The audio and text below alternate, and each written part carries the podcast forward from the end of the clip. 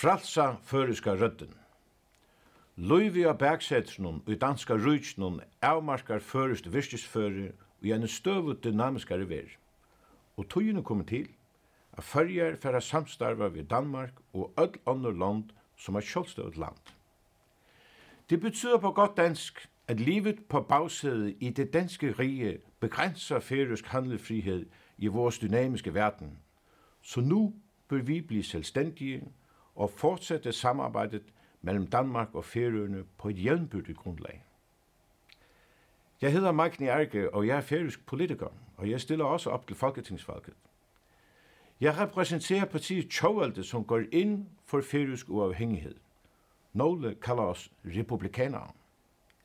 Jeg mener, at danskere skal bestemme i Danmark, og færinger skal bestemme på Færøerne. Og derfor så blander jeg mig ikke i rene danske anlæggende i folketingsarbejdet. Men jeg følger nøje med i sager, som angår Færøerne, og jeg deltager ivrigt i debatten og jeg for, i forholdene mellem Danmark og Færøerne, nu og i fremtiden. Jeg ved, der er flere, som mener, at det er på tide at nytænke samarbejdet mellem Danmark, Færøerne og Grønland. For den nuværende form, den vil ikke bestå langt frem i tiden. Og det har de fuldstændig ret i. Den hjemmestyrelov, vi har, den er fra 1948, og den blev undfanget i en ulige kamp om den politiske magt over Færøerne i efterkrigstiden. Igennem de fem års adskillelse under 2. verdenskrig, der udviklede vi lovgivende kompetence, udøvende magt, egne domstole og en kanonstærk økonomi. Vi fik også anerkendt det færøske flag. Men efter krigen, så gennemførte man en folkeafstemning, hvor feriøyngene blev stillet det ultimatum, enten godtager i et tilbud om at vende tilbage til semikolonial status fra førkrigen, eller så bliver det en total løsrivelse mellem Danmark og Færøerne. Og ligesom med Brexit, så blev alle totalt overrasket, fordi resultatet af folkeafstemningen blev, at et flertal af Færøerne valgte løsrivelsen frem for at rulle tiden tilbage til førkrigen. Og en rystet dansk regering nektet det nåle dage senere at anerkende folkeafstemningens resultat og opløste lavtinget. Og ud af denne her situation fødtes hjemmestyreloven i april 1948, som gav færøerne nogle indrømmelser, men det var langt fra den færøske selvstændighed.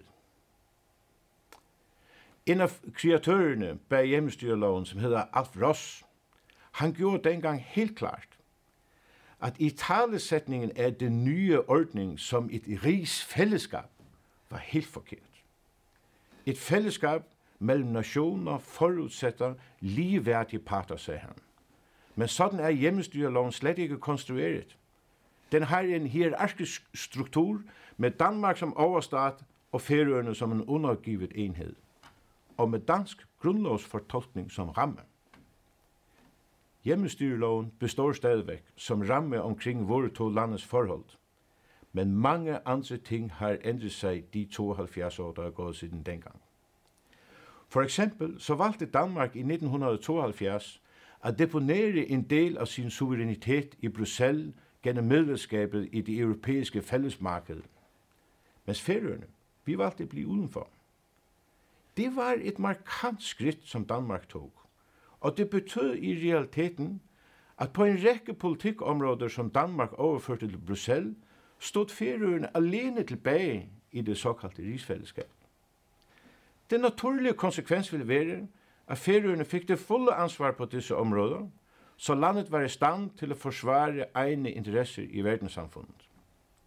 Men i Danmark mente man på den ene side at det var brud på grundloven at overføre forhandlingsrettigheder til færøerne, Men på den anden side kunne man godt overføre de samme rettigheder til det europæiske fællesskab. Og derfor endte man i en håbløs konstruktion, hvor Danmark potentielt kom til at sidde på begge sider af bordet i en forhandlingssituation, og risikerede at skulle tjene to herrer på samme tid. Det kunne gå grueligt galt, hvis EU og Færøerne kom i konflikt med hinanden. Og det gjorde vi i stor stil under makrelstriden i 2013, da 500 millioner indbyggere i EU erklærede økonomisk krig mot Færøernes små 50.000 innbyggere. Og Danmark fikk ordre fra Bruxelles til at lukke sine havne for all færøsk eksport av pelagisk fisk.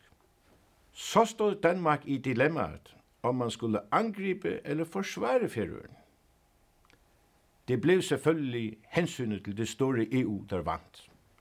Og Danmark blev således verdens første rige, som iværksatte en boykott mot sig selv. En annen markant og dynamisk milepæl i vores nyere historie var udvidelsen af fiskerigrænserne til 200 sømil i 1977.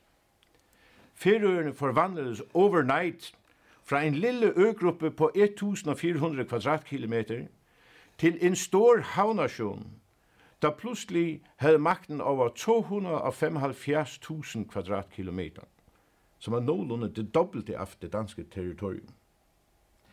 Det satte store krav til ferøyene å forhandle nye avtaler med andre fiskerinationer om adgang til fiskeri hos hinanden og fordeling av felles fiskebestanden.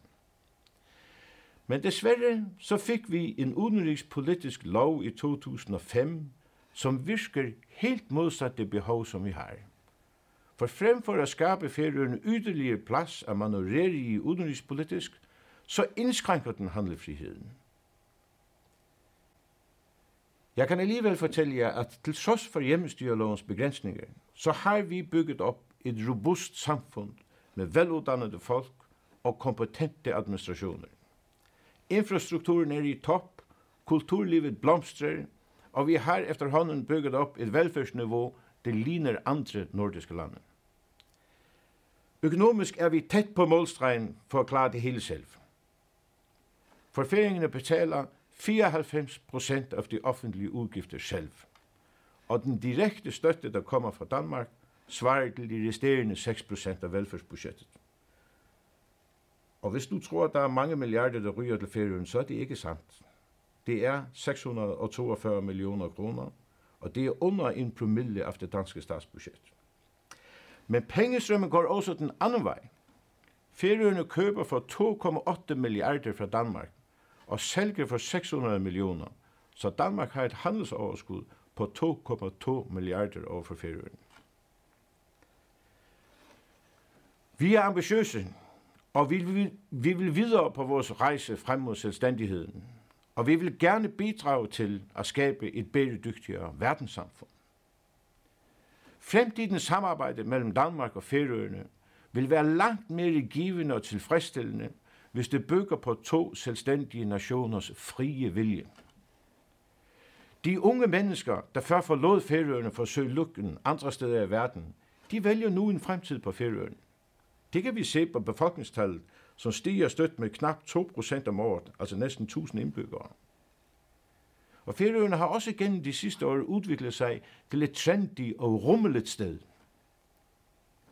Færøsk laks er blevet populær på high-end restauranter over hele verden som verdens bedste.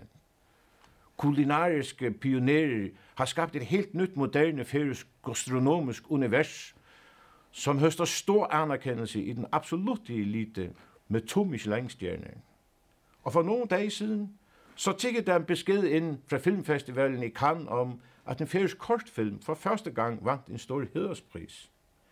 Det bliver garanteret ikke den sidste, for vi har en perlerække af succeshistorier fra markedsføring og turisme, musiklivet med tejter og eiver, og sportens verden, hvor vi skal møde Spanien her om et par uger, hvor vi i håndbold skal møde Danmark om et par måneder for bare at nævne nogen, der blander sig i konkurrence på et langt højere niveau, end man skulle tro var muligt for en nation med 52.000 indbyggere. Tjovalden, mit parti, vil i Folketinget være den frie færøske stemme, som altid taler færøernes sag og samarbejder bredt i Folketinget. Vi ønsker ikke at føre dansk indrigspolitik ved kritikløst og overlade vores stemme til et givet parti, som for eksempel Socialdemokraterne og Sambandspartiet gør. I Folketinget vil vi også benhårdt forsvare nationernes ret til selvbestemmelse, som vi anser for en grundlæggende demokratisk menneskeret. Den danske stat har i aldrig anerkendt anerkent ret rett til at etablere seg som selvstendig stat i forhold til international lov. Men skiftende statsministre har hævdet mundtligt, at man forventer at Folketinget vil respektere resultatet fra en færøsk folkeafstemning om selvstendighet. Det er vi ikke tilfreds med. For så har vi ingen garanti for at man vil følge den færøske folkefylge. Det kender vi fra historien. Vi ønsker at Folketinget og regeringen meddeler omverdenen at de vil respektere det færøske folks ret til selv at fatte beslutningen om færøernes fremtid, og at den øverste myndighed ligger hos det færøske folk alene. Vi vil arbejde hårdt for at gennemføre en hver færøsk regeringsbestræbelse på at udvide og overtage udenrigspolitiske beføjelser som vi anser for absolutt nødvendige for å forfølge og forsvare våre interesser. Og selvom vi politisk befinner oss i et vadested mellem et forældet hjemmestyre og en ny moderne samarbeidsform, så er jeg ikke i tvivl om, at vi på basis av de lange relationer mellem Færøen og Danmark kan skru en fornuftig modell sammen for en moderne og respektfullt samarbejde mellem to jævnbørdige parter. Det gjorde Island og Danmark i 1918, så modellen er kent i dansk forfatningsret. Og lad mig til slut understrege, at vi er demokrater ind i hjertet. Vi vil alltid støtte op omkring grundlæggende menneskerettigheder, og som jeg sagde før, nationernes selvbestemmelsesret. Det var derfor vi tilbød Karls Pystemont en plads på en talerstol i Folketinget for et år siden. Men vi vil også fortsat virke for at udbrede og gennemføre de 17 bæredygtige verdensmål, som vi i høj grad arbejdede for at rulle ud på færøerne i den forgangne valgperiode. I må have et godt valg. Jeg er ked af at sige, at jeg der bor i Danmark ikke kan stemme på mig, men det kan alle dem, der bor på færøerne.